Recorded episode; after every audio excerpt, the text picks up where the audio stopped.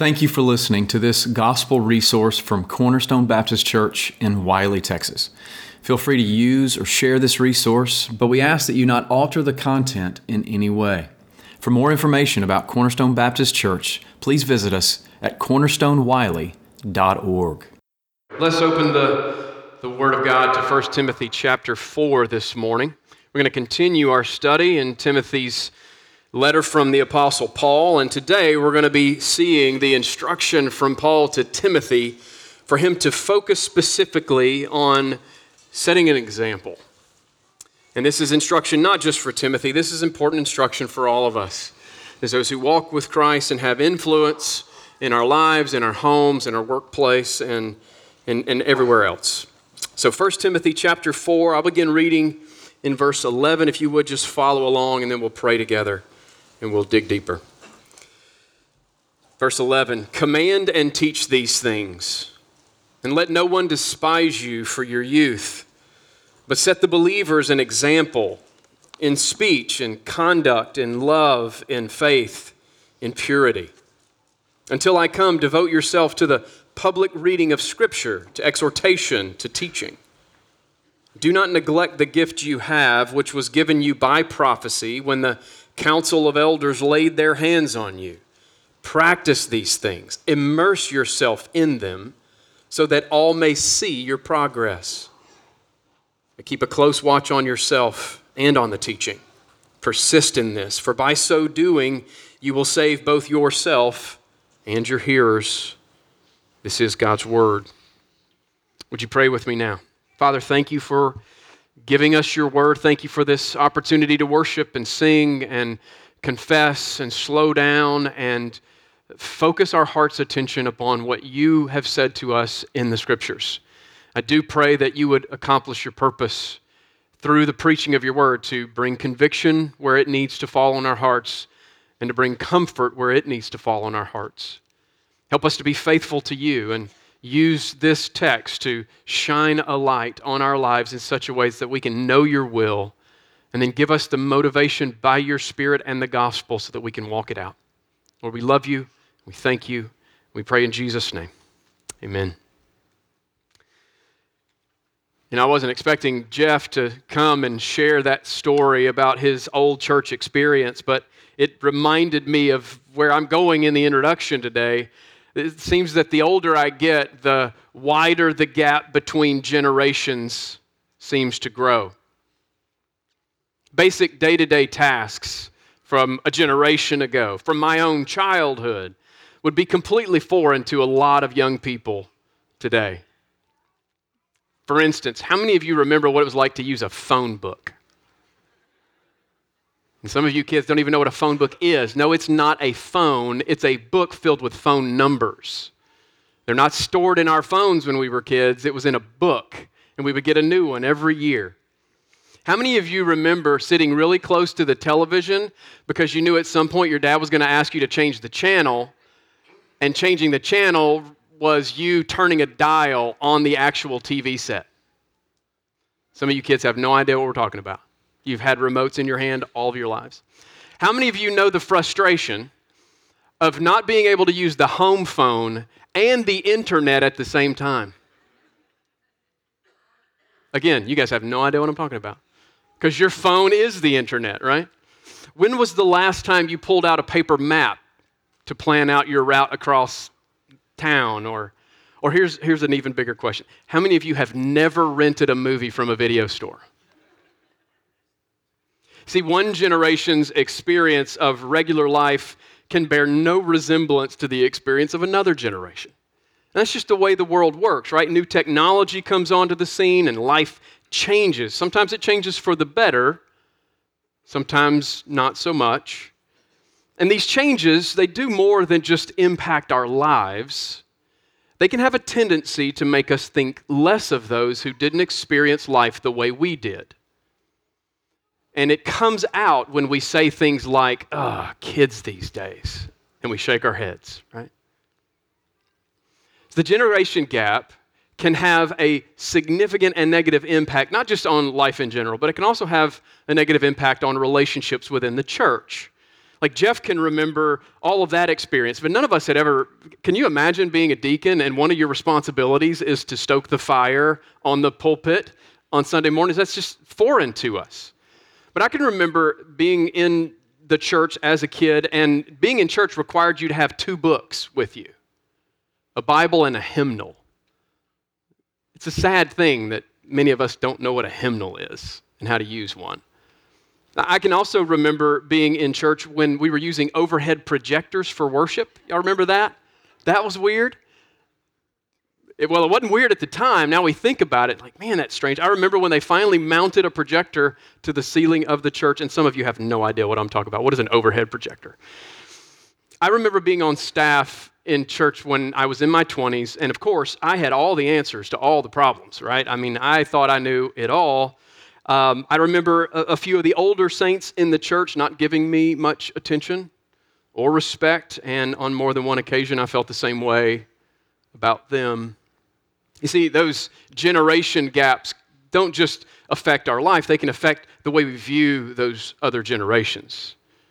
And that's not the way that God wants his people to look on multiple generations. See, God has a plan, and He's revealed that plan in His Word that He intends for the older generation of believers to pour their lives into the younger generation. And the younger generation is to respect and learn from the older, but both generations have an opportunity and a calling to serve at the same time alongside one another. Both the older generation and the younger generation should show respect and love to the other and, and what happens when this, this goes on is that every generation of the church is sound in doctrine and sound in practice because we're handing down the faith and we're encouraging and commending the faith one generation to another. But this doesn't always happen in the church. In fact, we see this in the text today. In Timothy's case, he was a young man. He was probably in his early 30s, is what we believe. We don't really know, but he's probably in his early 30s.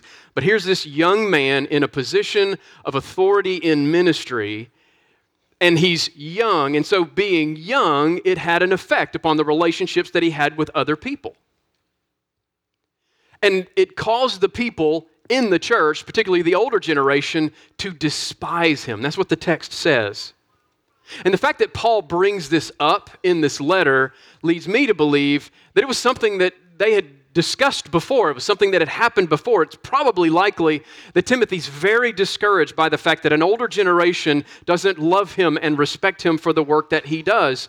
And he's discouraged by that. And, and, and who can blame him? They're despising him simply because he's young. But Paul wants him not to be discouraged not to allow the thoughts of others to keep him from serving faithfully. And in this passage, Paul gives no less than 10 different commands to Timothy to show how he can serve in such a way that rather having people look down on him because of his youth, he could give them a reason to look up to him because of the example that he sets.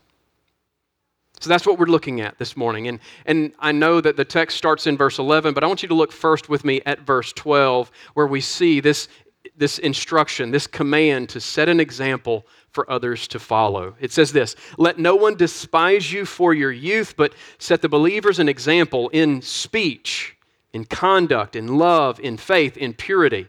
Now let your eyes skip down to verse 15. He says, Practice these things, immerse yourself in them, so that all may see your progress. Two ideas there set the believers an example, and to immerse yourself so that all may see your progress. Both of these relate to his example. You know, being a leader in the church is filled with challenges. Being a young leader only adds to those challenges. And, and youth comes with great energy and passion, but it also comes with a sense of, I don't know what I don't know. It comes with a lack of experience. And the Bible doesn't hide the fact that wisdom often comes to us over time. The more we live, the more we learn, the more we experience, the more we have opportunities to grow. And like I said, young people are often filled with passion and energy and fresh ideas, but the inexperience of youth can pose problems, especially in ministry. And the problem that Timothy faces, it's not new. They looked down on him, they despised him. And in verse 13, we learn that Paul is not going to be with him for a while. Paul tells him in verse 13, until I come. So, so Timothy's on his own. But here's the paradigm here the Apostle Paul is writing to Timothy. Paul is an apostle, he speaks with the authority of an apostle, and he's giving this information to Timothy. And then Timothy stands in Paul's stead and he speaks with that authority. But guess what? He's not an apostle. And add to that, he's this young guy and is creating all of these problems. But that doesn't mean that Timothy doesn't have something to offer to the church. And that's what Paul is trying to get out of him. And as I was thinking about this, I, I, I, thought about another moment in biblical history where we see a young man stepping into a grown man's role. And I thought about King David. Y'all remember the story of David? Before he was actually king, when he was just a young boy. And he goes to the battlefield where the army of Israel is aligned to fight with the Philistines. And he goes to the battlefield to take lunch to his brothers and some gifts and things like that. And he sees what's going on. And, and David's just incensed. He's like, Why are y'all letting this uncircumcised Philistine talk about God that way? Why are you doing this? And David tries on the armor of the king and it doesn't fit. He's like, I don't, I don't really need this anyway. And so he goes out onto the battlefield and he's just a youth. And even the, the grown men in Israel were saying, You're just a youth. This man's been a warrior since his youth. Right? So there's this disparity between age. And when David finally gets on the battlefield, what happens? Goliath looks across the battlefield, he sees him, and he begins to deride him. How dare you send a boy to battle with me? But you know the story. David didn't care that his age didn't match the warrior across the field. He didn't care that his battle experience didn't match the warrior across the field. His trust was in the Lord, and on that day, he won a great victory over the older and more experienced warrior. And I just thought about that story, that little scenario about the, the, the warrior looking down on and deriding and despising the young man, but the young man's confidence was in the Lord. And that's one of the things that I would want to say to Timothy. Don't worry about the age gap. Don't worry about the lack of experience that you have. Make up for that in your faithfulness and your knowledge of the truth. And that's what Paul is telling him. Don't let others look down on you because of your youth, but give them a reason to look up to you because of your example. And setting an example, right? This is this is part of the Christian life. This is something Cody read for us a little bit earlier, where Jesus said, in, in John chapter 13. Do you understand what I've done for you? You call me teacher, you call me Lord, and I am that, but I have washed your feet. And if I, your teacher and Lord, have done this, then you ought to do it for one another because I have given you an example that you should follow. Our love for one another is to be in is be consistent with the example of Christ's love for us. And, and listen, I always want to make make sure that we understand something. When we start talking about Jesus as an example setter, I need you to know this. First and foremost, Jesus is not just an example for us, He is first and foremost a Savior for us. Salvation doesn't come to us because we follow His example. We can't do that. Salvation comes to us when we trust in what Christ has done for us, His life that he lived and his death on the cross. So he is first and foremost our Savior, but as believers in Christ, he is our example.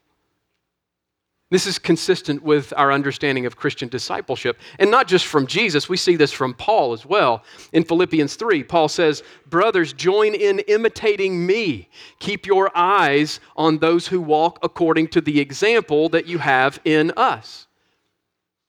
I mean, we know this, or we should know this. At the very least, we need to be reminded of this. As Christians, we are to follow the good examples of those who have gone before us and, and model the type of faithfulness that we hope to see in the next generation. And so, if you're older and you're looking down on young people, there's, there's a problem there. And if you're young and you're looking down on the older generation, then you're failing to follow the good and faithful example we're to be following as Christians. Paul told Titus, Show yourself in all respects to be a model of good works. See, Christian discipleship involves the teaching of sound doctrine as well as modeling faithfulness to Christ in all aspects of life.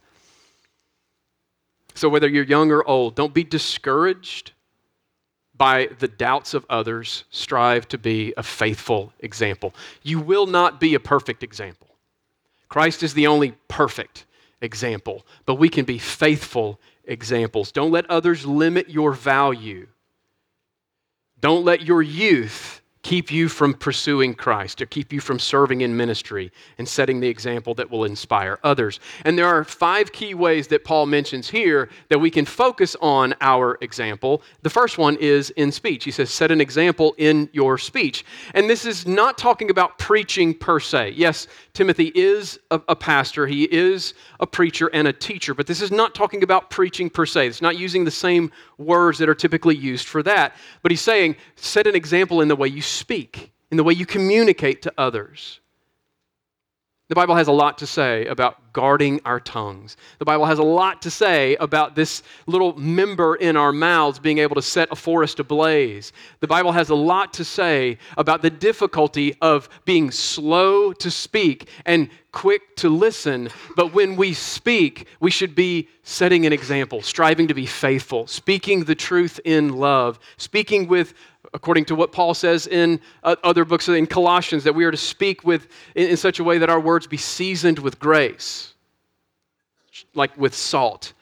And when we stumble in what we say, we need to recognize that and be humble enough to confess it and then learn and grow from it. So we set an example in our speech, but we also set an example in our conduct. How many of y'all can remember getting a conduct grade in school? I never got above a C in conduct.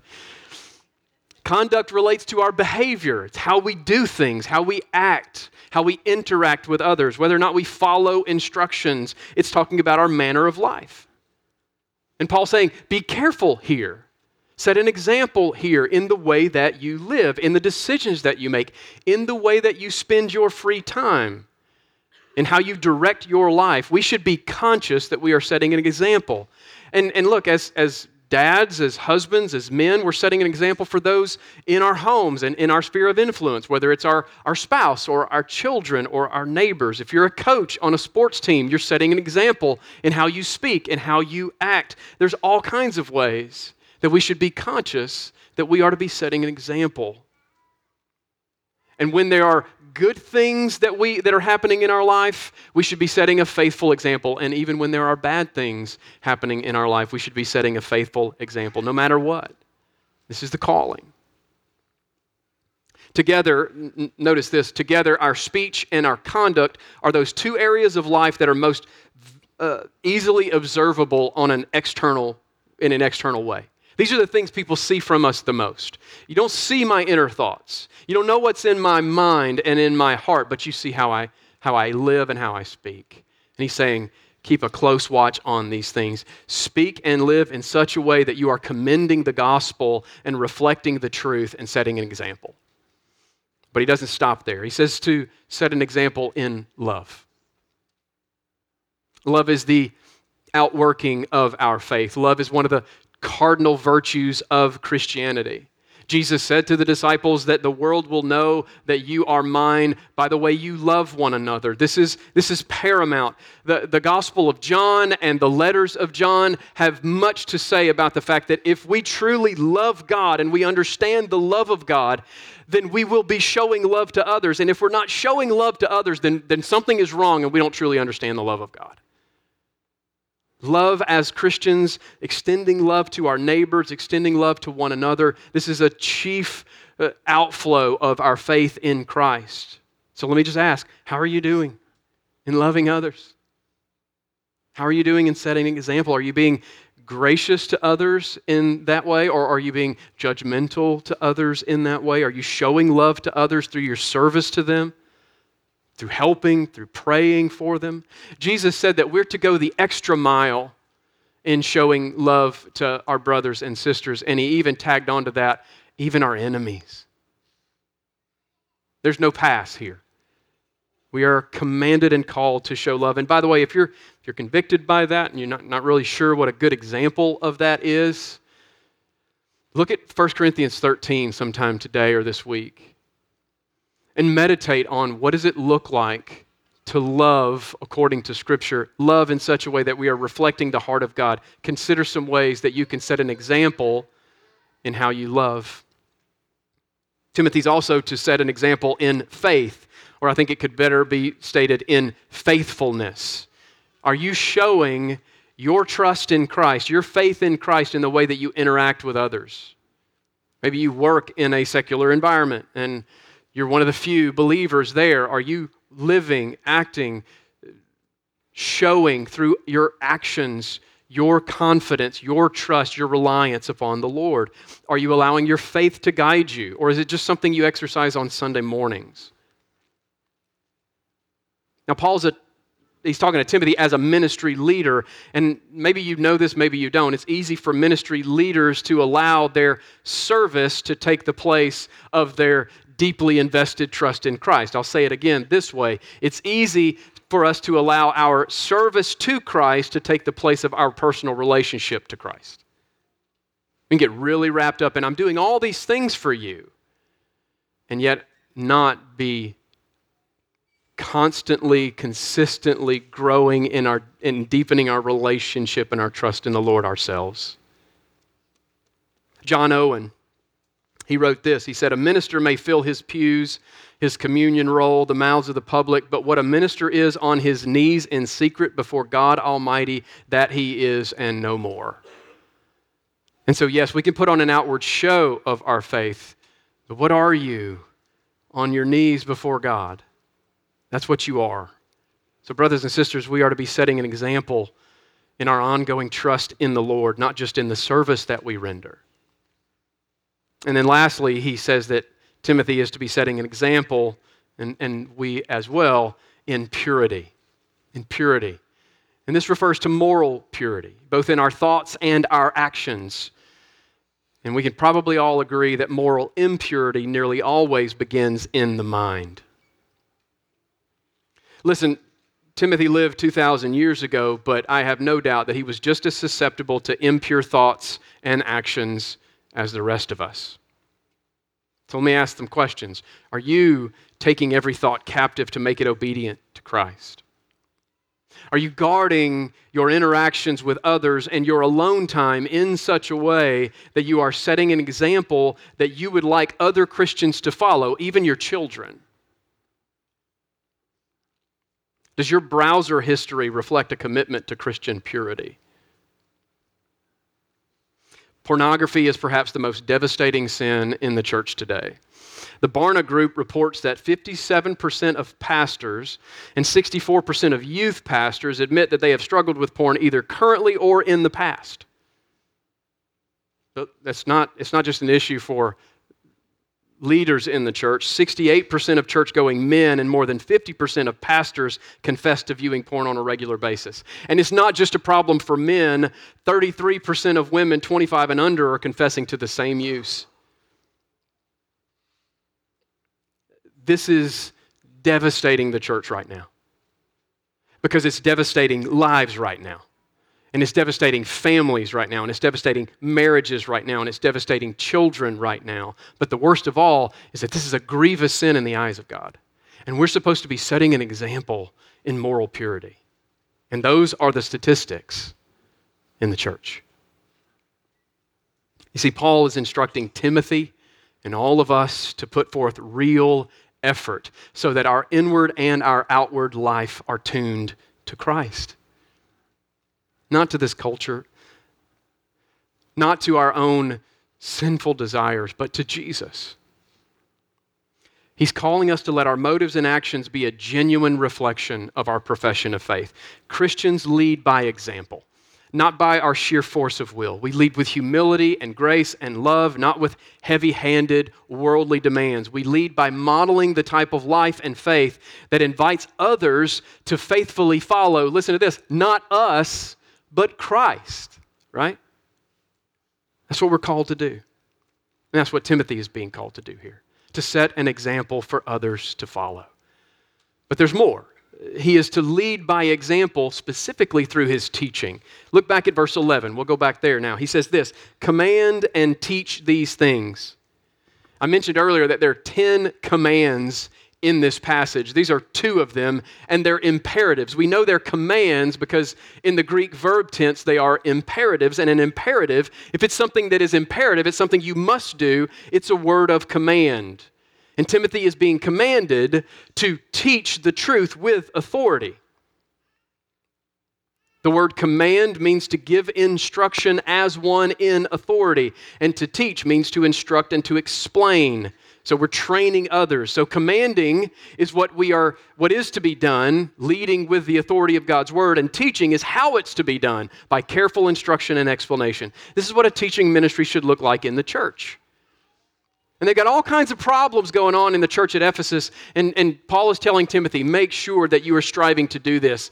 Teach with authority. Set an example in this way. Don't apologize for the truth, but teach it with confidence and skill and precision based on what it is the authoritative Word of God. That's what we're to do as ministers.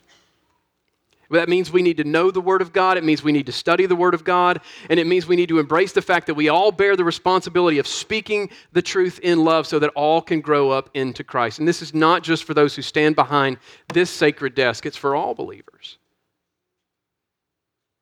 My job and our job as leaders, the reason that God has gifted each church with leaders is so that, according to Ephesians chapter 4, we can build up the body of Christ. We can equip the saints for the work of ministry, which means you are to be actively involved in the work of ministry, whether it's here or in your home or in your neighborhood or whatever.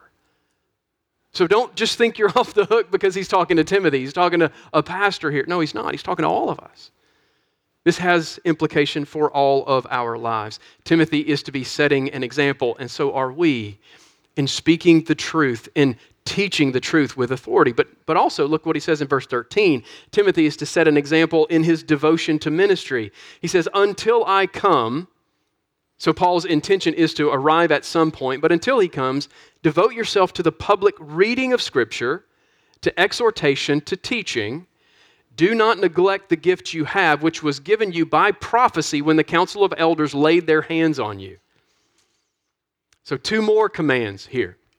And they both relate to the ministry in the church. Now, this is specifically talking about the public ministry or the corporate ministry of the church. How many of y'all are, are familiar with that phrase, pay attention to the public reading of Scripture? We, we talk about that often, right? And we, we in, inject scripture readings into our services intentionally because we see this. And this might seem like a really simple responsibility, but all three of these terms come together to help form something of the liturgy for the church, for the early church reading the scriptures, exhorting from the scriptures, teaching from the scriptures. That's what's happening here. And there's this history that goes into this. In the Old Testament, if we look to the history of the Old Testament, what would happen is that the Jews would gather together and the scriptures would be read. If you ever read Ezra, Nehemiah, or some of those books, you'll see that people are gathered together, the scriptures are going to be read, and then instruction is given on how to follow those things. When the Jews were exiled from Jerusalem and they would they formed synagogues synagogues outside of the, whole, the promised land, they would gather together, the men would gather together on the Sabbath day. Someone would read from an Old Testament scroll, and then another man would, would, would sit and he would teach it. He would give exhortation there. We see the same pattern in the early church when um, actually, we see it in Jesus. Do you remember in Luke chapter 4? This is before Jesus' public ministry really took off. He goes to Nazareth and he goes into the synagogue and he takes from the scroll of Isaiah and he reads the scroll of Isaiah and then he sits down and then he explains it and he points out that scroll, that text was talking about me. Do you remember that? That's what was going on. And when, when Paul tells Timothy, make sure you're doing this, pay attention to the public reading of Scripture, exhortation, and teaching, he's saying, when you gather with the saints, let your liturgy be formed in this way. Make sure you're reading the Scriptures, make sure you're explaining it, make sure you're teaching it. That's why we do what we do. We do this today as a church, right? When, when we open our worship. And, and yes, I know yesterday I sent out an email that said our worship was going to begin at 11 a.m. and we were like somewhere around 11:10. That's okay. That's just cornerstone time, right? So it's okay. But when we begin our worship, what do we do? We open God's word. typically we'll read from an Old Testament psalm and give a, a small explanation for it and then a prayer. And then later on in the service, someone like Jeremy is going to come and read a text, and then Cody's going to give an explanation for that, leading us into confession of sin. And then I'm going to stand and I'm going to read the text and I'm going to preach it because we're following what the scripture says. This is part of our liturgy. I don't know if you knew that.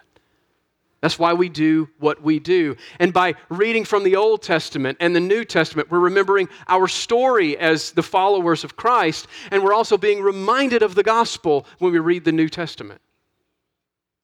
The New Testament church did the same thing, and there are examples of it all over the scriptures, all over the New Testament. They would read from the Old Testament, and then they would also begin to read from the gospel traditions and the New Testament letters that were being circulated. We're just following that same pattern and following scripture. So that's what we're supposed to be doing. But he also tells them not only to do that, but also to, to use his spiritual gift to serve the body. He says, Do not neglect the gift you have, which was given to you by prophecy when the council of elders laid their hands on you. Now, there's some interesting ideas there. We don't know what council of elders he's necessarily referring to. There's some ideas, but we're not really sure. But this is one of those clear examples in the New Testament of the fact that the early church functioned under the leadership of a plurality of elders. The bigger question is what did prophecy have to do with Timothy's gift? What does that mean? There are really two ways that we can read this. Either we would understand that his gift was conveyed, it was, it was granted to him through prophecy, or that his gift was recognized through prophecy. And it seems most likely in the text that the Spirit recognized the gift of Timothy through the prophecy of another who confirmed that he was called and set apart by God, which gave him credibility in ministry. And the reason I say that is because we see that happen throughout the book of Acts. Now, what does this have to do with us today? Are you familiar with that, that, that common terminology we use when a person um, comes before the church and they say, I feel I've been called to ministry? You know that language? We often speak that way, and we might assume that just because a person feels some internal sense of calling or burden to ministry, that that's all that is necessary. But this passage of Scripture adds a few more layers to that paradigm. It is not enough for a person to simply feel an internal sense of calling. That calling should also be confirmed by others and recognized by leaders in the church. Did y'all hear that? A person's internal sense of calling should also be confirmed by other believers and specifically recognized by leaders in the church. So just because you feel a sense of burden in your heart for ministry or a sense of calling doesn't mean that you're qualified and ready to step into the pulpit. The wisdom of others is invaluable to you. And the confirmation of your gifts should come from the church herself, especially from her leaders.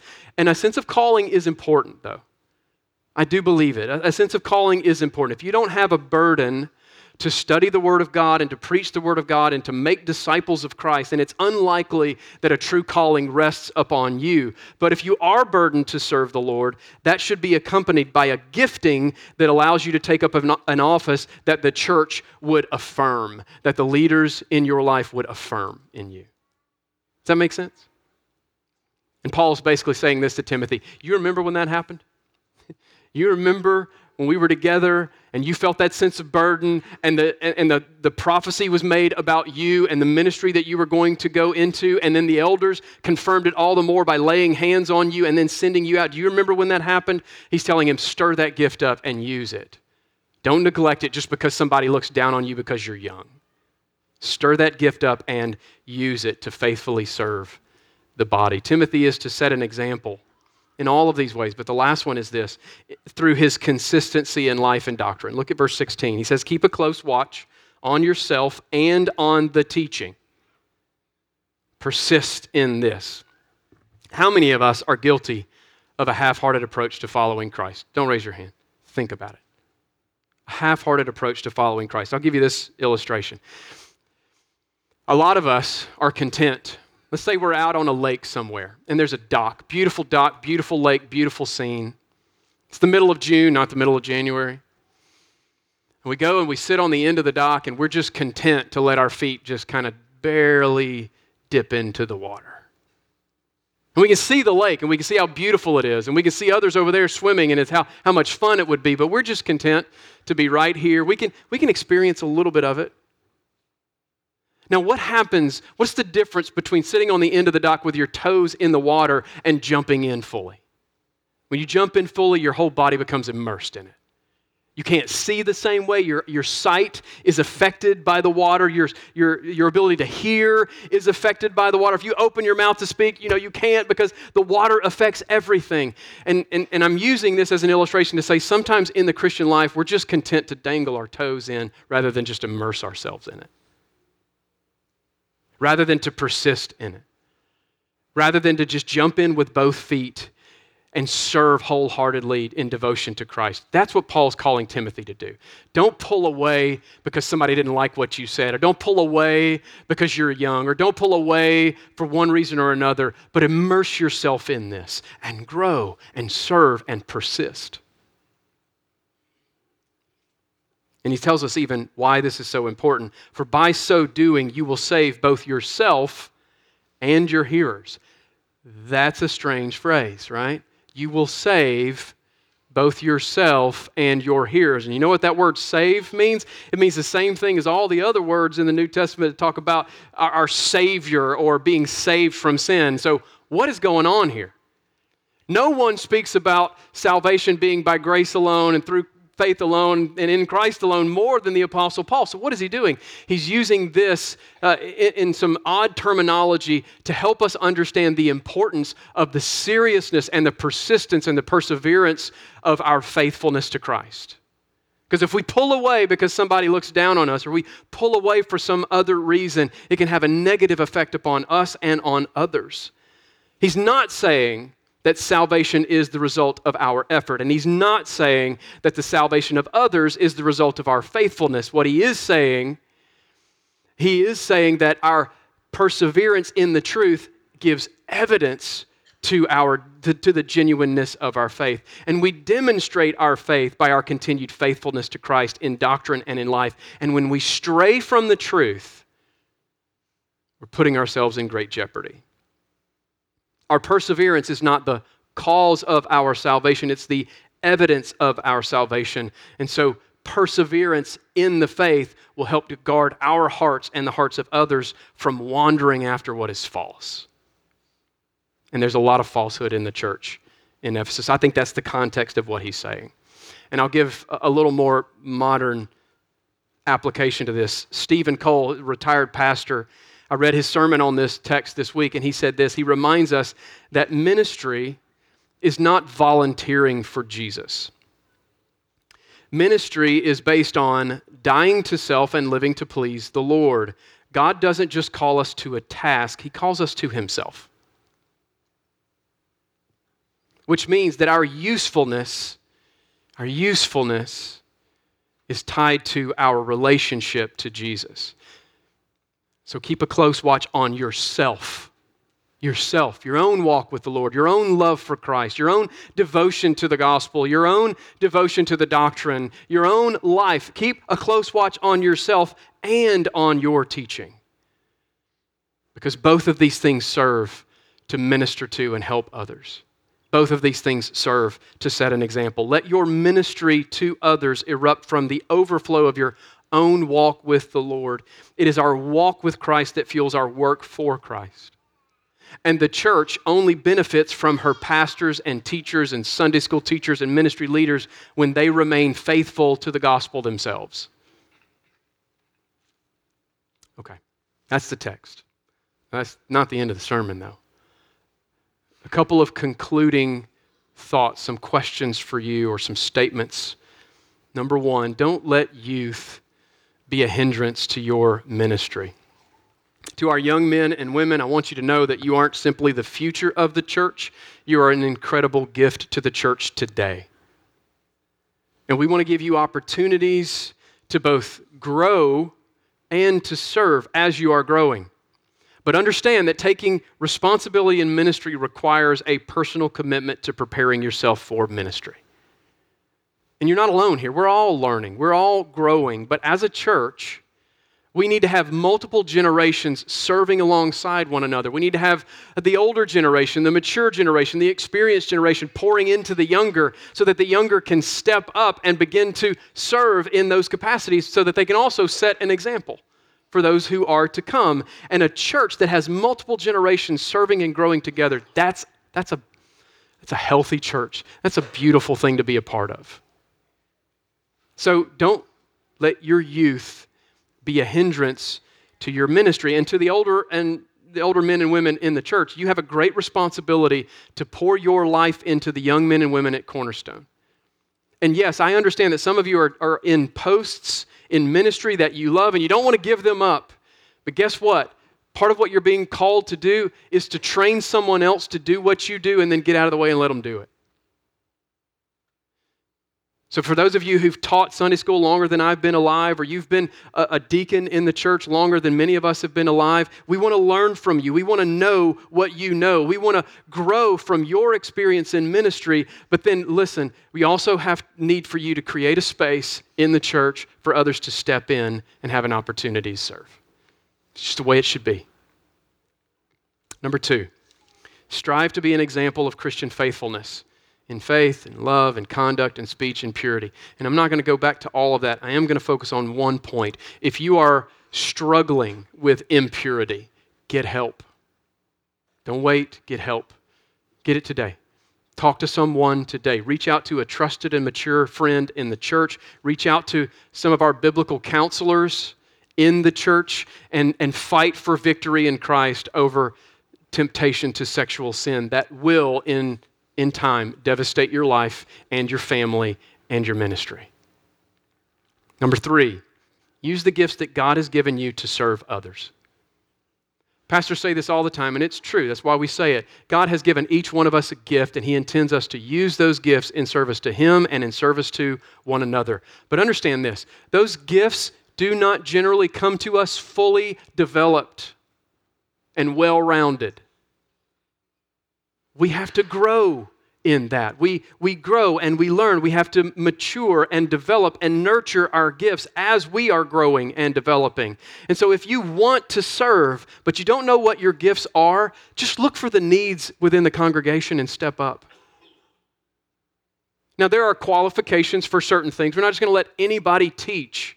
But we do want more teachers to be prepared to step into teaching roles. So if there's an opportunity, find an elder, find a ministry leader, find someone you know and respect here, and go talk to them about and say something like this Hey, I want to serve.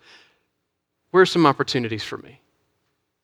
Step into that role. The more you serve, the better you will understand how God has gifted you. I remember when I first became a believer and had this desire to serve in the church, I became a secretary in our church office just because that was a need. And then I started working with youth, and I, I mean, it was great. I ended up being a youth pastor for a long time, but that was just a need. And so I stepped into that. And it was in those roles that I learned more about how God had wired me, how God had gifted me, and how God had specifically given me passion for certain things. And opportunities arose, and I stepped into that. And people said, Hey, you seem to have a gift here, but you might ought to read the next passage of Scripture before you preach that passage of Scripture. Or maybe you should read this book. It would be really helpful to you. And over time, gifts are nurtured and grow and we're more useful to the body. So look for opportunities to step in and meet the needs of the day, but also look for opportunities to expand how you can serve the body. And then last, fix your hope on Christ. This is for all of us. Fix your hope on Christ and don't let go. Look, Timothy was discouraged. And maybe you're discouraged. Timothy was having a really tough time Maybe you're having a really tough time. Maybe it has nothing to do with your age. Maybe it has something to do with something nobody else knows about but you and maybe your spouse or a friend. Maybe you're discouraged. Fix your hope on Christ. Don't abandon the faith. Don't walk away. Don't step back. Step deeper in. Fix your hope on Christ and don't let go. Don't let your service for Christ take the place of your relationship to Christ. Maybe some of you are there. Whatever the case may be, hold on to the gospel. Remember that we're all great sinners, but Jesus is a greater Savior. Put your hope in Him and don't let go. Let me pray for us. Father, I do thank you for your word, and I thank you for these instructions, these imperatives, these commands. This is a hard situation, a hard passage for Timothy. I, I, have no doubt, and maybe it's hard for us as well. But Lord, I thank you that you have not withheld from us even the hard things. So, Lord, help our hearts to be ready, help our minds to be sharp, and, and help us to be faithful in the task whatever it looks like, whether repentance is necessary now or whether it's just to stir ourselves up for the sake of stepping into a ministry opportunity. Lord, use us. Help us to be conscious of the example that we are setting. And let us not just see our service to you as the most important thing, but our relationship to you as the most important thing. And Lord, hold us fast to the truth. Make us useful. Accomplish your purpose in us for your sake and ours as well. I pray in Jesus' name. Amen.